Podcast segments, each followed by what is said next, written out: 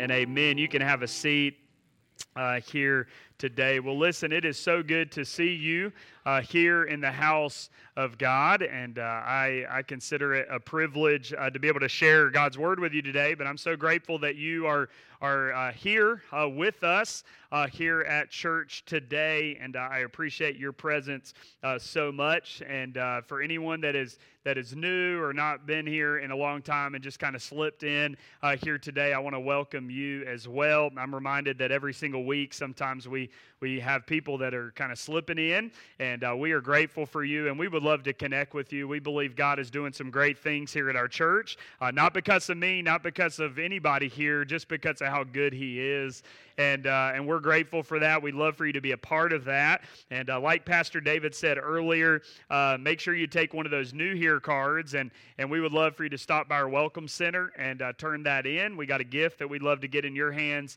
just as our way of saying thank you for being here, and uh, and then also we would love just to meet you and to connect with you and follow up with you uh, here this week, if at all possible. And I hate to just kind of repeat what David said, but this Tuesday is so important, and I'm excited about this. It's not all the time that we get the whole family together uh, for a service, and uh, kids, uh, grandkids, and, uh, and adult students, everybody's going to be in here together. This is turning into one of my favorite services of the year, and uh, I would love to invite you to be a part uh, of that Tuesday night. So be here, bring your family with you, and I think it's going to be a great, a great time in the house of God. Well, listen, if you have your Bible, go to John chapter number 9.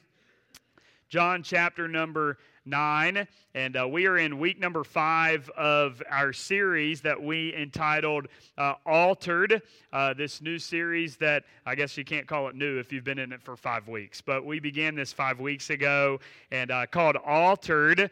And uh, the, the series is all about uh, seven different encounters that Jesus had with different people, different stages of life, different issues, and uh, Jesus addressed them where they were. Seven different people through the Gospel of John uh, here. Uh, and so we've looked at a bunch of them. So we looked at the skeptical. Uh, a man by the name of Nathaniel, if you remember, he said, Hey, can anything good come out of Nazareth? Then we looked, John chapter 3, at the curious. Uh, that was Nicodemus. And, uh, and then we looked at John chapter 4, the outcast. That was the Samaritan woman. And uh, then we looked at the sinful. Uh, that was the adulterous woman.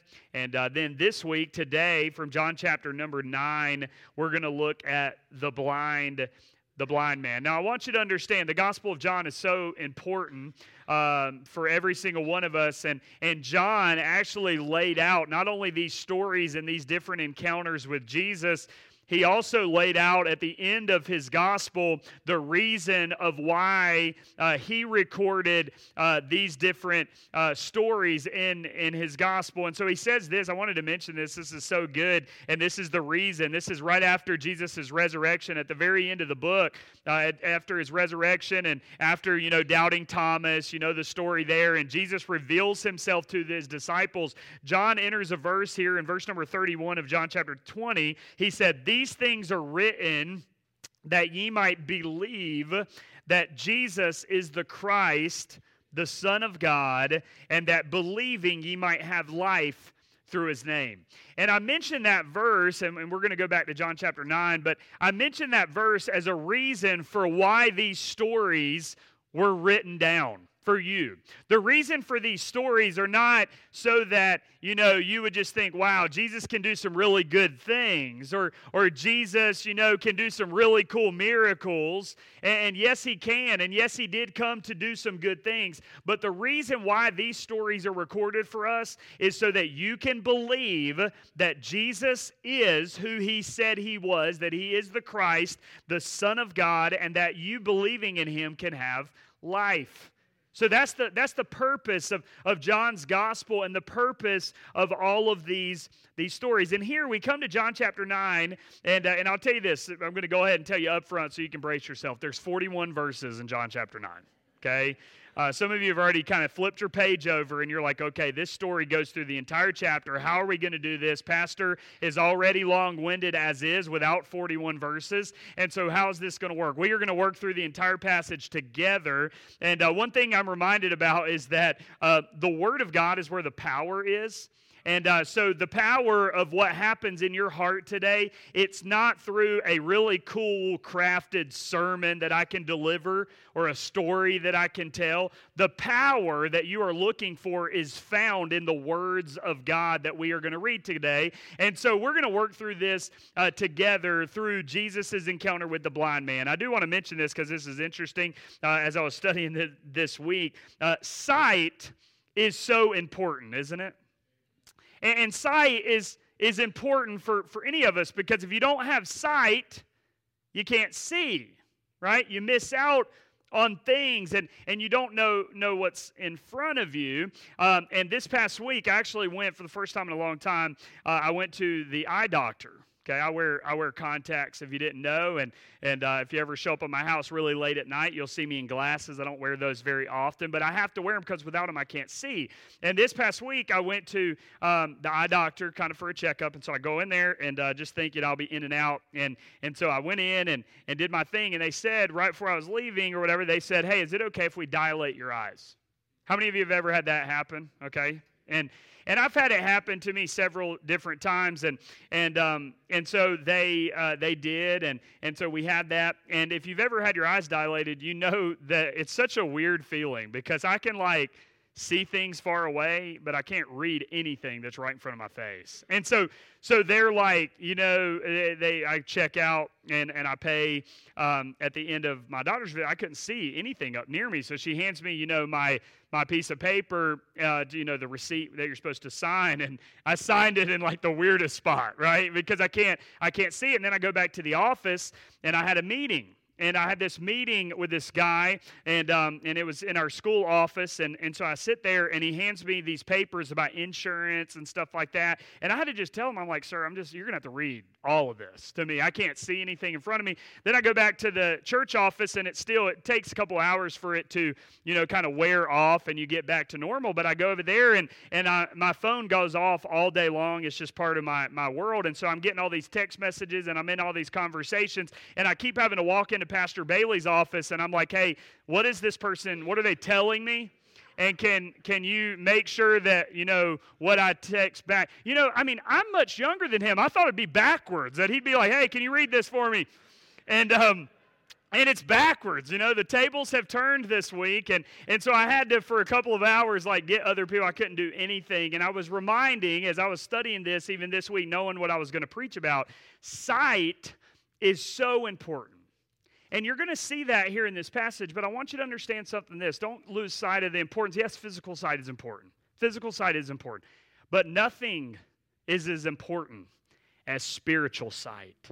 Nothing is more important than being able to see spiritually. And that's what we're going to look at here today with the story of the blind man. Let's jump in.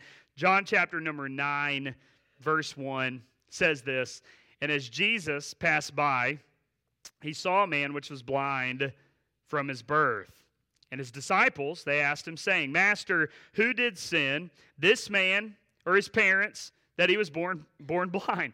What a, what a terrible question, by the way. Like, what an awful thing to even assume. You know, this person is suffering. They were born blind, they've never seen before. And his disciples who were with him, they say, Hey, hey, Master Jesus, um, who sinned? Did this man sin or, or did his family sin? Because somebody had to do something wrong in order for him to be born with, with this suffering. So the assumption was that there was some type of cause and effect relationship between sin and suffering. Now, I want you to know that this is very very common in this culture that if somebody was born with a, a, a problem or a defect or whatever, that they had no control over it, a lot of the people there would assume that they had done something wrong or their family had done something wrong in order for them to, to be born uh, that way. And Jesus is going to respond back to him, and he's going to really, you know, respond back to his disciples, explaining to them that that's not the case. In fact, in verse number three, Jesus answered, Neither hath this man sinned. nor his parents, but that the works of God should be made manifest in him. If you're writing your Bible, I encourage you maybe write something next to that. Pain can have a purpose. A lot of times we don't like to see it that way, but pain in somebody's life can still serve a purpose. And that's what Jesus was trying to teach the disciples is that the disciples, they just assumed this man has a problem, he has no control over it, so he must have done something wrong to, to get this, this problem, but pain can have, a, uh, can have a purpose. And I want you to know that that's no different than what you've probably experienced in your life. Some of you can probably go back to certain situations in your life that were painful that after the fact, you can look back and see that God used your painful circumstance to, to accomplish his purpose in your life. Or, or possibly you look at somebody who's been through a lot and God has used them to touch many in their life.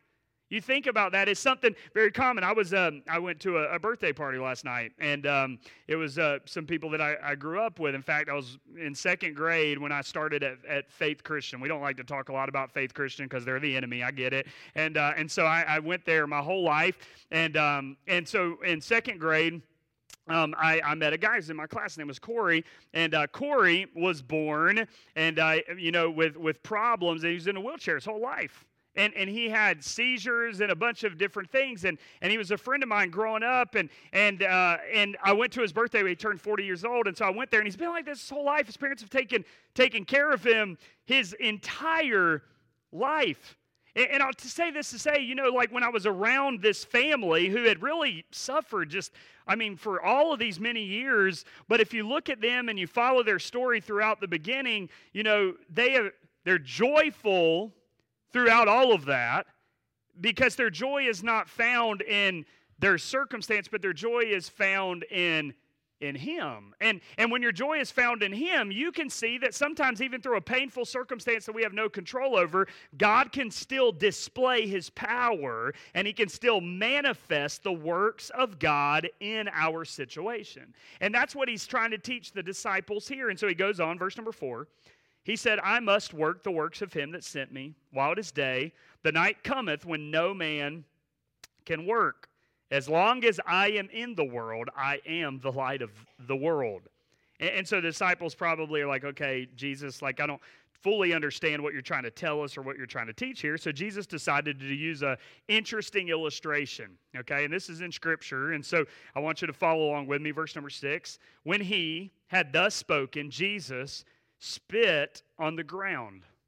Like, what an interesting, uh, interesting thing, and made clay of the of the spittle or of the of the spit, and he anointed the eyes of the blind man with the clay. Isn't that an interesting story? Now, this is a verse that I wish we had more information about, right? because I'm thinking, did he ask him?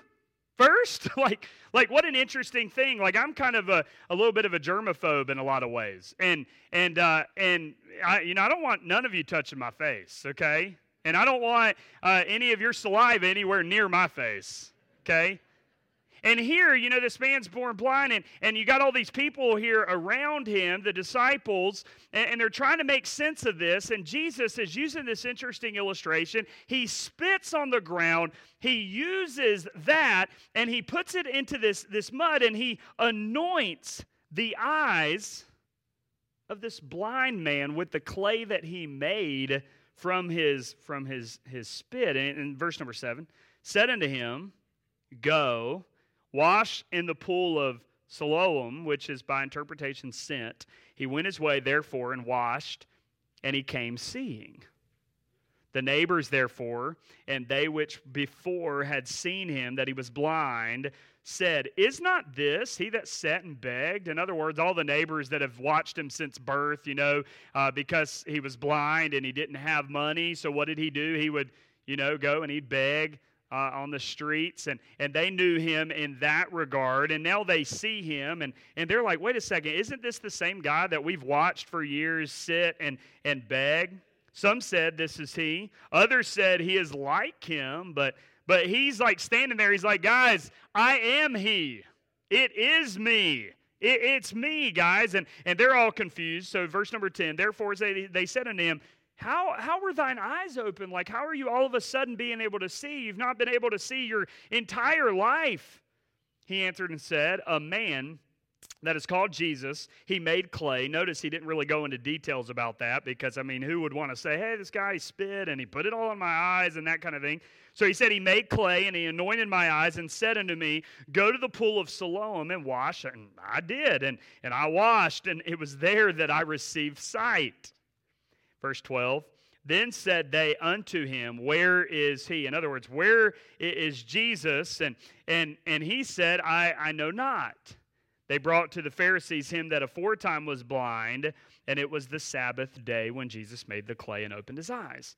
So, so now, uh, here's what's happening is so this man, you know, he has this encounter with Jesus. Now he's, he, you know, he, he was blind from birth, and now he can he can see and all the people are like wait a second what's happening? This has never happened and and they're questioning it. So you have all the neighbors and they're kind of skeptical like what in the world? You know you got to tell us where this man is because this man i mean we need to go see him we need to go investigate we need to go out and find problems. And so what they ended up doing was they brought him to the pharisees. Now we've been looking a lot at the pharisees. The pharisees were the religious leaders right? They were the leaders of that day. So these were the ones who knew the law and they did their very best to keep the law. In fact, everybody would look up to them for spiritual things. And, and, and so these Pharisees, you know, they're kind of the judge of and, and the jury of, of all these sorts of situations. And so what they did was they took this blind man that now could see and they're like, listen, we got to get you in front of the Pharisees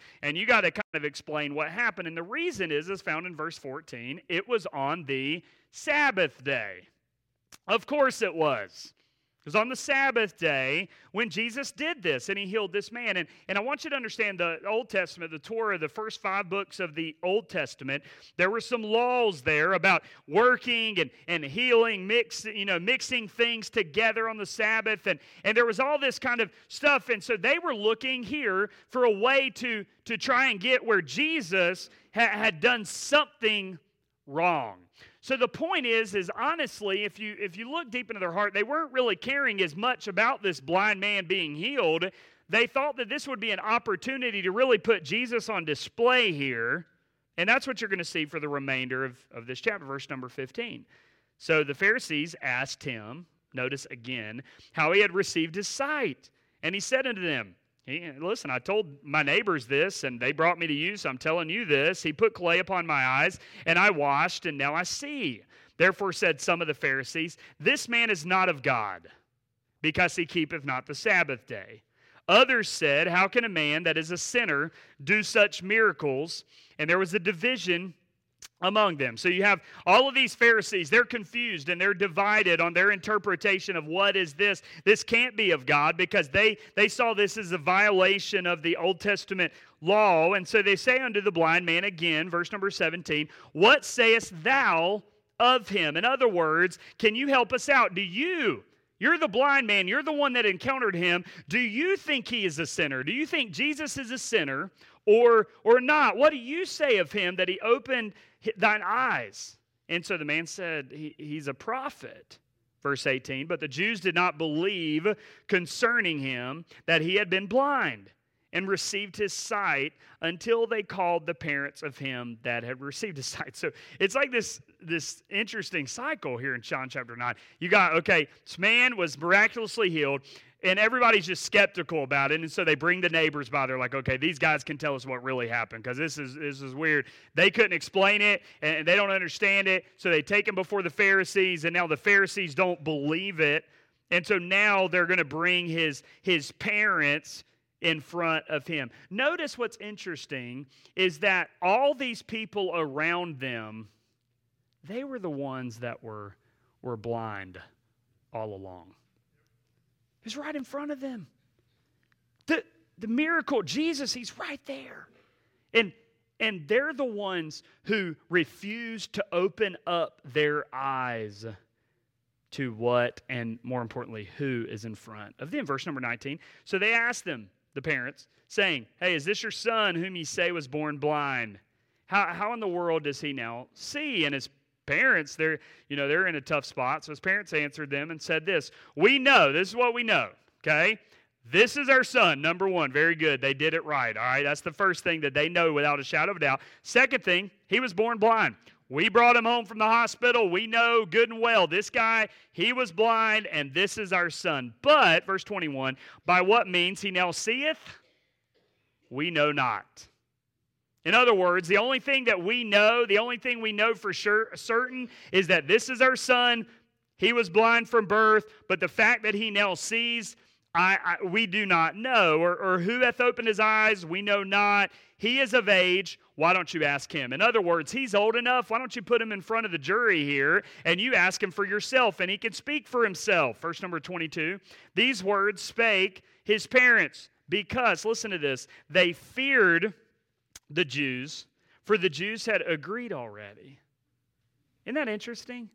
And so the reason why his parents you know, they're being asked, and all these people are hounding them about, hey, tell us how this man can see. Like, isn't this your son? They're like, yeah, he's my son. And, and yeah, he was born blind. Those things we do know, but how he sees, we don't know. And the reason why they wouldn't tell him the story is because they feared the Jews because they had agreed already. In other words, they'd already, the Jews and the Pharisees, they'd already decided They'd already decided in their heart. You know what I call that? Willful blindness. Willful blindness. That, that what they're looking for, what they're searching for, it's right in front of them. It's right there. But yet they're willfully closing the eyes of their heart, refusing to believe what is directly in front of them. Or say it this way refusing to see what is right in front of them. And that's what you find here with the Jews. And that's true of, uh, of all the Jews. And uh, I mean, Jesus, what did he say? He came to his own, and his own received him not.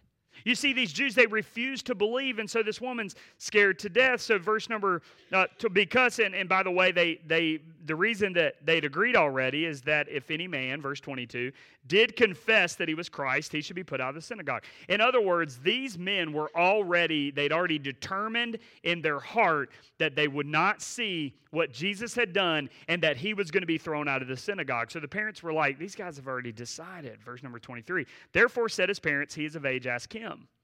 So then again, verse 24, then again called they the man that was blind. He's probably tired of telling this story, right? And said unto him, Well, listen, give God the praise. We know that this man is a sinner. And he answered and said, Whether he be a sinner or not, I know not. One thing I know. In other words, he, he's saying this He's saying, I don't understand everything. I don't get everything. I can't even answer all of your questions today that you have for me. I don't know about this or that. I don't get it all. But this one thing I know I was blind, but now I see. So his point is he's saying this listen, and this is true for some of you, and especially I know I know many of you have probably been in church your entire life, and I get that. And, and I was too. So, so for me, it was somewhat easier, I would say, to believe in some ways because this was all that I knew even before I came to faith in Christ. But if you're in here today and, and you have constantly rejected, or we'll go as far to say you have willfully shut the eyes of your heart to what is directly in front of you, and, and it might be because you can't explain every single thing about the Bible, right? Like, like there's going to be times as your pastor, you're going to come to me with a question, and here's what I'm going to say. I don't really, I don't know the answer to that. God hadn't revealed it all to me. But here's the point you don't have to understand everything to believe the main thing. And that's what the man's essentially saying here. He's like, listen, I don't know everything, I don't have all the answers. In fact, if I stood in a, a debate today with some of the religious leaders, I might not be able to win. I might not be able to, to, debate them and win the argument because, yeah, I get it. I don't know a whole lot. But I know one thing that I once was blind, but now my eyes have been opened. Now I see. Verse 26. Then they said to him again, so, so and they want more. These Pharisees are terrible. They want more. And so they said, what, So what did he do to thee? How, how did he do this? Verse 27 He answered them, I've told you already. He's frustrated. And rightfully so. He's being put to trial here, and he's already told them three different times exactly what has happened. And he's he's even being honest. Like, I don't know everything that you're asking me, but th- I do know one thing. I was blind, now I see. And they continue to press, they continue to press, they continue to press. He said, Listen, I told you already, ye did not hear. And by the way, what a shame it is that some people sit in our churches every single week and they refuse to listen. They refuse to open up their eyes. And here, he said, Ye did not hear. Wherefore would ye hear it again? Like, listen, are you really gonna, are you gonna listen to me this time? Will ye also be his disciples? Verse 28. So they reviled against him and said, Thou art his disciple, but we are Moses' disciples. We know that God spake unto Moses, As for this fellow, we know not from whence he is. In other words, they're saying this is that we know, we believe. And by the way, this is so interesting, is because they're they're going way back to Moses, which which they weren't alive during Moses' day, and, and they act so confident about Moses and that God spake to Moses. But this guy, we know, know not from whence he is. In other words, we have no idea where Jesus came from. We, we need to know where he's from. We know a whole lot about Moses. We got five books written about Moses called the Torah, and we know them well. We know them inside and out. I know everything there is to know about Moses. But Jesus, this guy that shows up, we don't even know where he's from. So the man, verse 30, the man answered and said unto them, Why herein, this is so good, okay, so don't miss this. He said, Why herein is a marvelous thing? He says, Listen, look at this marvelous thing. Why are ye focused on where he's from, and yet there's a man that he opened up his eyes right in front of you and you refuse to look at it? In other words, they're like, you're, you're arguing about the things that don't matter. Look in front of you to what God has already done in front of you. Now we know that God heareth not sinners, verse 31. But if any man be a worshiper of God and doeth his will, him he heareth. Since the world began, was it not heard that any man opened the eyes of one that was born blind? If this man were not of God, he could do, he could do nothing. Verse 34. This is where the religious leaders get so mean.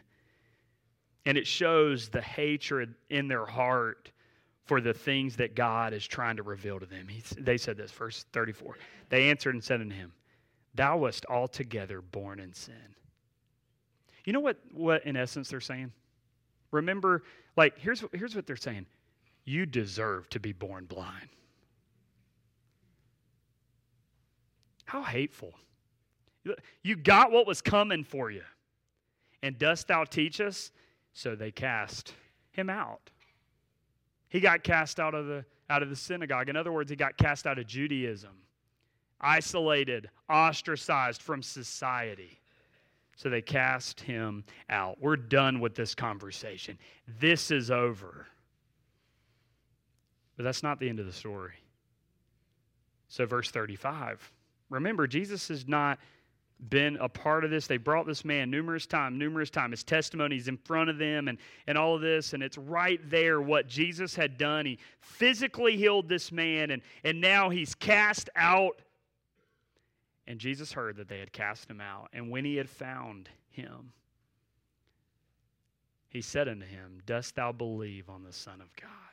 Listen, notice if you mark in your Bible, mark that phrase, he found him. Aren't you thankful there was a day in your life where Jesus found you. It's not that you were lost. It's not that Jesus didn't know where you were, he didn't know where, where you were. No, it's just the fact that he finally got through to you and you allowed the Holy Spirit to open up the heart, the eyes of your heart to where you could see him and he found him. And by the way, I don't know what your story is, but maybe he found you when everybody else cast you aside.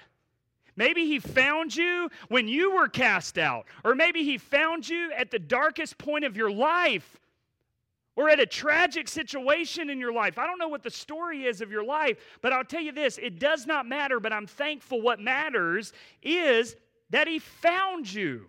And here, this man's cast out of society. He's ostracized from, from everyone. Everywhere that he grew up is now changing because they cast him out. And then that's where Jesus comes and he finds him and he asks him this question, which is the question you need to answer today Do you believe on the Son of God?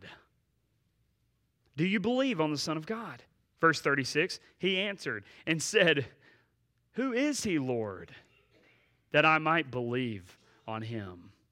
And Jesus said unto him, I love this. And, and listen, Jesus, he has such, remember, he's the master communicator. He's perfect, perfectly righteous, holy. He has such an awesome way in how he communicates to us. And here's what he says back to him He says, Thou hast both seen him, and it is actually he that talketh with thee now. Could you imagine that moment? Could you imagine standing there, this man? And, and you got to realize we have the entire scripture. Up to that point, they had just five books of the Old Testament. They, I mean, the Messiah is, is walking and talking on earth. He hadn't even gone to the cross yet, let alone resurrect from the grave. Everything that we have, it's easy for us to interpret this story differently. But for him, they didn't understand. And so all he knows is that he was physically blind from birth. And, and now, because God healed him, which is awesome, that should be a celebratory moment in that community that the man that used to beg because he was blind, he now can physically see. And what he thought should be celebrated, everybody hated on him for it, cast him out of society. And now he's standing back in front of the guy who, who healed him, which is awesome but he lost everything for it. And now he's looking at him and he says, That I am the very Son of God. Not only have you seen him, he's standing right in front of you, talking to you. And here's what he said He said, Lord, I believe. And there he worshiped him. And I want to read the last couple of verses, and then I want to give you a couple things. I told you I was going to read the entire thing, and, and, then just give you a couple things here at the end. Jesus said, For judgment I am come into this world, that they which see not might see, and they that which see might be made blind. And some of the Pharisees which were with him heard these words and said unto him, Are we blind also? And Jesus said unto them, If you were blind, you should have no sin. But now ye say, We see, therefore your sin remaineth. Father, uh, speak to our hearts today. I just want you to use me to communicate just a couple simple truths to everybody in this place today. God, I don't know if they're on the religious leader side, I don't know if they're on the skeptical side. God, I don't know where they're at, but I pray in the few moments that we have that we could open up our eyes, eyes to see what you would have for us here today. For it's in your name we pray. Amen. Listen, I want to show you two things from this story that I think are helpful. First of all, I want you to know this that that this that miracles in scripture were often there to teach us. Jesus didn't just perform miracles to do some really cool tricks. He performed miracles to teach us about himself and what he came to do. So, like these miracles of, yeah, it's cool that he healed a blind man, but the point was for him to show the Pharisees and show the religious leaders and to show the blind man himself that this is way more important, that life is way more important than physical sight, that life is all about spiritual sight. And so the miracle had a purpose, and the miracle pointed to him and what he actually came came to do. And so the big idea today is this the only way that your spiritual eyes can be opened is through Jesus. The only way that any of our eyes spiritually can be opened is through through Jesus. And so I want to show you a couple things of how we can relate to this story in so many more ways than you realize. Because it's easy to see this and be like, well, I'm, I wasn't born blind, and so I have no relation uh, to this story. I have no similarities to, to this story. This is unique in and of itself, and, and this doesn't apply to me. But I want you to know that you actually can see yourself in this story in, in much more ways than possible. The first thing is this the first way that we can see it is the condition of spiritual blindness. The condition of spiritual blindness. This man, along with the Pharisees, along with the Jews, they were all spiritually blind. And, and here's what I want you to know, and, and this is true of every single person in this room that when we were born, we were all born blind. We were all born blind.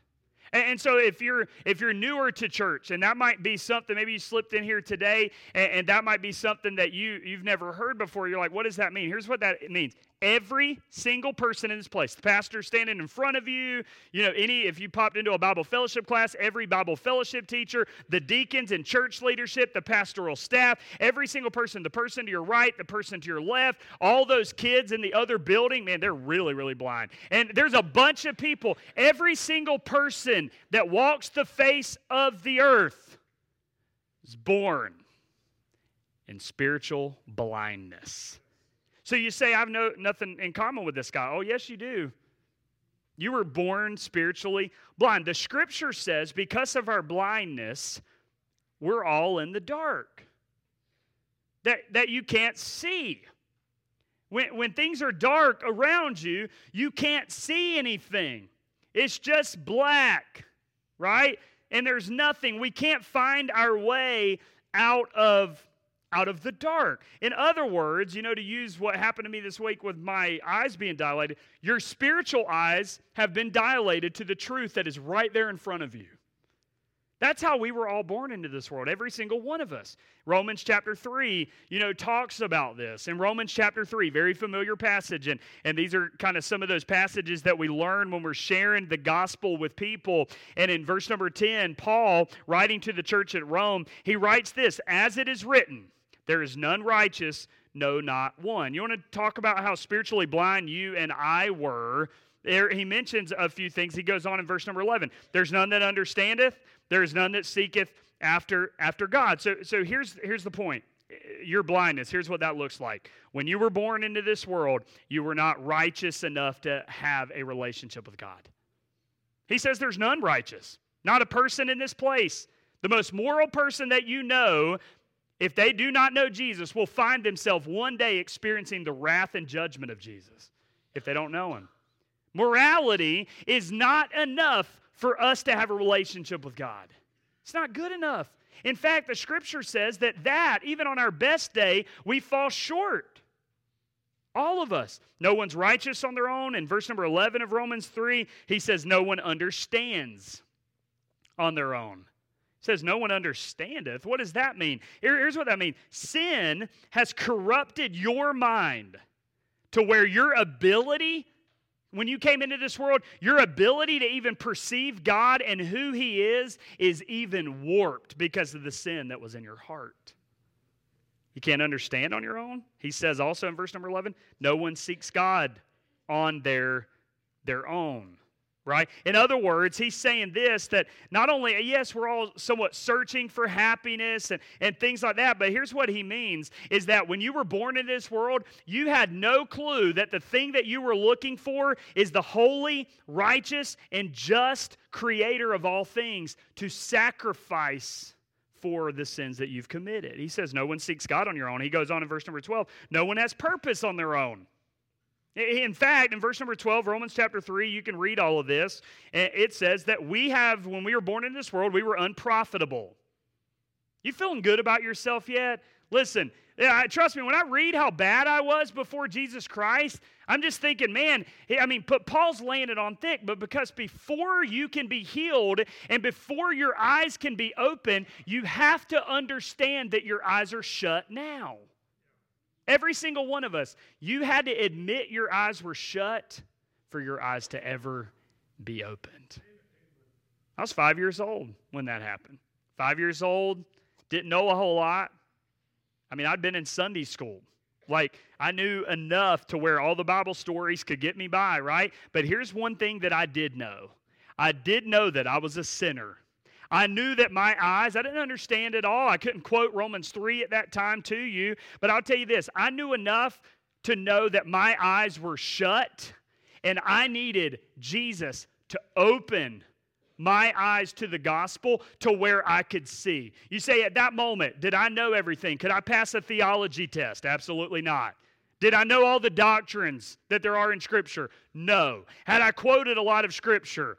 Uh, no. Uh, everything, pretty much every answer that I could give was a no to those things. But I knew one thing is that I was blind. And now at age five, I now can see. You see, that's the point. That's the point. You see, that's who we, we were. And, and so the best illustration on, on how I can, I can get you to understand of who we were and how we were born into this world blind, it, it's simply, you know, our kids, right? Right? How many of you are how many of your parents in here? Okay, you've raised a kid or you're currently raising a kid. Listen, when I look at, at our kids, and any kid for that matter, it's a reminder that everyone is born into this world blind. Right? Like, like you know what's amazing? Is like every single kid, everyone that was born. You know what one of the wor- first words that they learned? No. Or how about this one? Mine. When they're little, right? And and they learn these things at the littlest of ages. You say, Where in the world? You know, I used to think before I had kids, are parents at home teaching these kids those words? Like, what?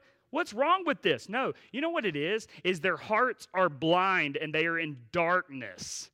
And so what that does is it comes out with mine and no. When you say, how about this? You go downstairs and, and I'm thankful my kids didn't didn't struggle with this, but you know what's wild? It's like when my kids were little in the nursery, you know, like there was a couple times, like we would hear of other kids like biting other kids, right? Man, it's it's dangerous in the nursery. Like it's crazy. I would hear these things and I'd be like, those blasted parents, right? They're teaching their kids at home, like, hey, I know you're only two years old. If that kid takes your toy, you just take a bite right out of their arm, right? No, you know what it is? It's not that parents are somewhere trying to teach their kids how to say no and how to say mine and how to bite other kids or throw toys at another kid and things like that. You know what it is? It's that every single one of us, yourself included, we were all born into this world in darkness, blinded to what is, is in, in front of us. We're all born into the same condition. So, so you say, How do I relate to the man in the story? You, you're no different than the man in the story. You were blind. But I'm thankful that you can also today relate to how he was cured. I want you to see the cure for spiritual blindness. So, so you say, okay, we were all born into this, this dark, sinful, blind world, and our hearts were, were blinded. So, how in the world do we go out of the blind and into sight? How do we, how do we go out of darkness and into, into the light? Like, how, how in the world is that? Well, here you find the, the cure. And I'll tell you this Jesus is the only one that can open up your eyes today. Jesus is the only one to show you today from his word how blind you really are. He's the one who has to reveal that to you. I can't do it. You can't do it for your kids. You can't reveal that to him. That's why I tell you, parents, like I know many of you are, are wanting your kids, listen, the best thing you can do is teach them the Bible and pray every single day for them and allow the Holy Spirit to speak to their heart and to show them their need for spiritual sight in their life. Like you can't force it, you can't make them say a prayer. That's detrimental to them. Listen, you can't force any of that. The only thing you can do is tell them every single day about the cure. So if you got you got children or, or somebody in, in your family that doesn't know Jesus as their Savior, the very best thing you, you can do is to share the truth of God's Word as much as possible. That's why if you have young kids, I encourage you, read the Bible together. As a family. You say, why? Just because pastor wants you to do it, just because we can check it off of our spiritual religious box? No. The point is, the power is found in the word. And so, if you want your kid to know that they're spiritually blind and that the cure is Jesus Christ, the best way to do it is to get them around the word of God as much as possible and pray every single day that the God of the Bible would reach down through the power of the word of God into their heart and miraculously save them so that they can now see. You see, that's the point. That's what we should be should be doing. But none of this, none of this sight can happen without Jesus. Can't happen without Jesus. Jesus, that's why he said here and in chapter number 8, he's the light of the world. He's the light of the world. So you're born into darkness. You were born where you can't see. The only way to light up your path. It's not through a ritual, It's not through a good deed. It's not through good works. It's not through a local church. It's through a person. And his name is Jesus Christ. You see, we've been studying on Wednesday nights. I encourage you, if you don't have anything going on on Wednesday nights, many of you drop your kids off or whatever, I'd encourage you pop into our Bible study here in, in, in, the church. We're going through the Old Testament tabernacle from the book of Exodus. And, and if you know anything about the Old Testament, you know, God, you know, He created man back in Genesis so that we could have a relationship with Him. That was the reason we were created. He wanted to walk with you, he wanted to talk with you. But Genesis chapter 3, sin entered into the world. And here's the most devastating thing about your sin and my sin it separated us and broke fellowship with the Father. So the way he created it was so that we could have a relationship with him. And now, because of sin, fellowship, communion, relationships been broken. So he has a plan to redeem us so that we could have a relationship with him. One of the ways, Exodus chapter 25, when Moses was on Mount Sinai, was the tabernacle. And the reason the tabernacle is so important for you and me is because the tabernacle was a temporary dwelling place where God's presence would dwell in the midst of the children of Israel. It sat there upon the mercy seat, which is on top of the Ark of the Covenant, and it sat there, and that's where the presence of God w- would dwell. Well, here's what's interesting is the, the priest, when they would go in, there's a couple different spots to the to the tabernacle, and one of those places was the holy place. No, no windows or nothing. So when the priests would go in there and they would meet with God, they're in the presence of God, there was just all this fabric, it was completely dark. And the priest could not do what they're supposed to do without light. But there was one piece of furniture there in the holy place. You know what it was? The gold. Actually, there was a few pieces of furniture there. But one thing that brought light was the golden candlestick.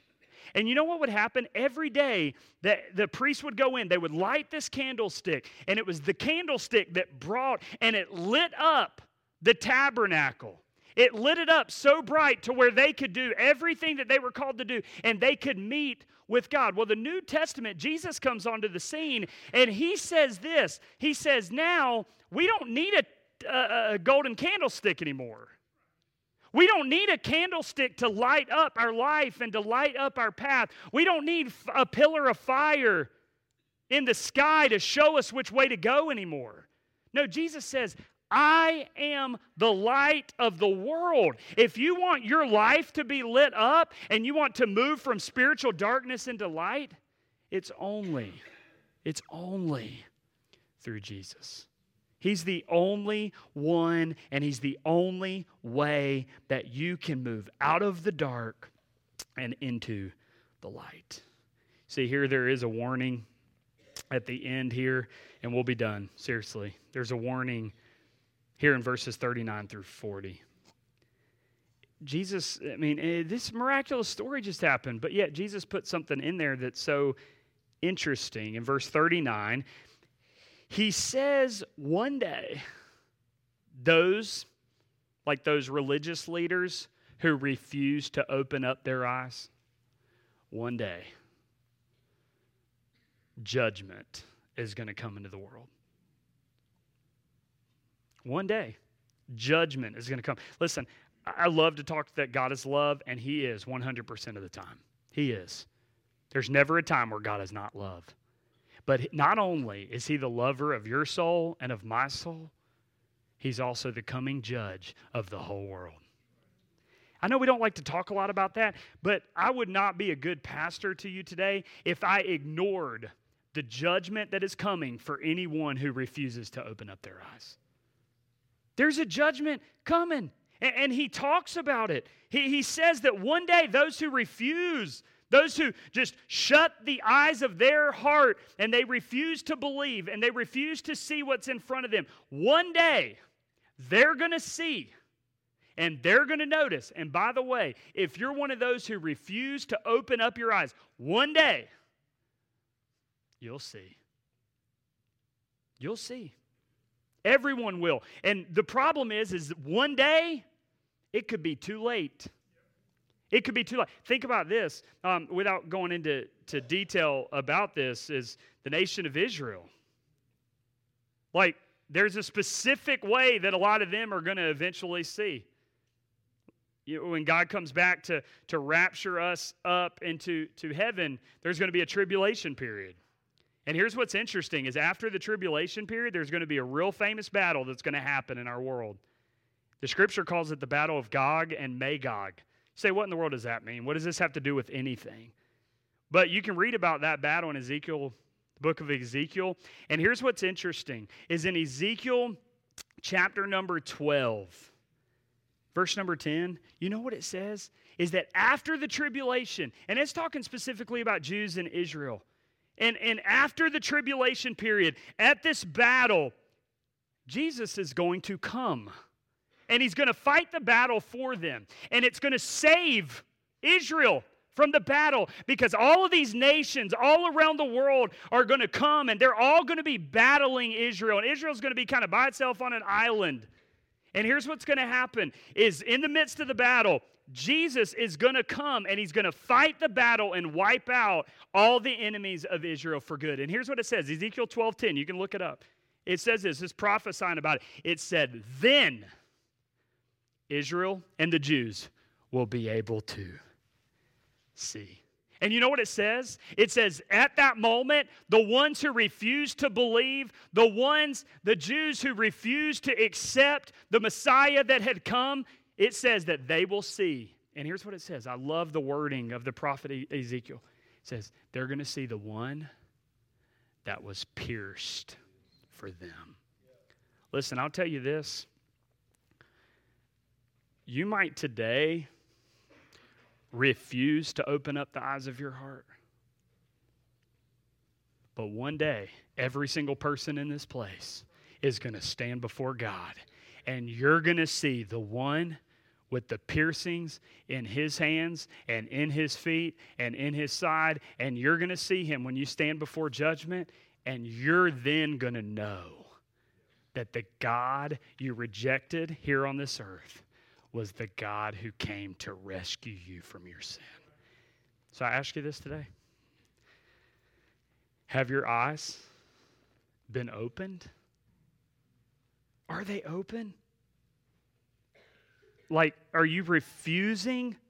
Do you need assurance today? Like, I don't want a maybe salvation. I want to know salvation.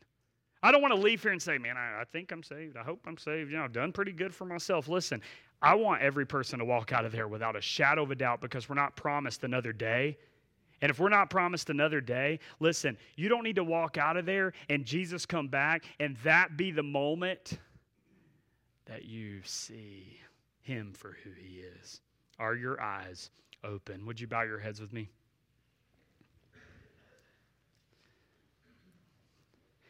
I'm going to ask everybody to stand, but nobody looking around. I just want to give you a chance to respond. And by the way, it's easy to look at this and it's easy to see this is just for salvation. Listen, some of you, you're on the religious leader side, and maybe today you need to come and say, God, I need my eyes to be open. I need my eyes to be open to whatever it is that He has in front of you. Maybe it's purpose. Maybe it's you're just so judgmental and so critical to everything in front of you. Are your eyes open? If you're in here today and you say, Pastor, my eyes have never been open to the message of Jesus Christ, my eyes are spiritually closed today. If that's you and you've never accepted Jesus as your Savior, would you be honest before God and before me today and slip up your hand? Anybody in here high enough for me to see it, long enough for me to recognize it? Listen, don't, don't try to impress anybody around you. It doesn't matter. Doesn't matter about what they think or what you, whatever. Just be honest before God today. Anybody, anywhere. Thank you. I see that hand. Yes. And then if maybe you're in here today and you're like, man, Pastor, I'm, I'm a Christian, but my eyes are so shut to maybe the things of God, or I've become calloused to, to everything around me, and I need my eyes to be open. God, there's people around me going, uh, and they're going to be judged one day. I need to be you know, open, that God would open up opportunities in front of me to share the good news of Jesus Christ with them. And remember, you don't have to have all the answers. But you can tell them, hey, I don't know a lot, but one thing I know I was blind, but yet I see. Some of you just need to come forward and say, God, thank you. God, thank you. Lord, we're so unworthy. Speak to our hearts in this invitation time. For it's in your name we pray. Amen. Nobody's looking around. If God speaks to you, come.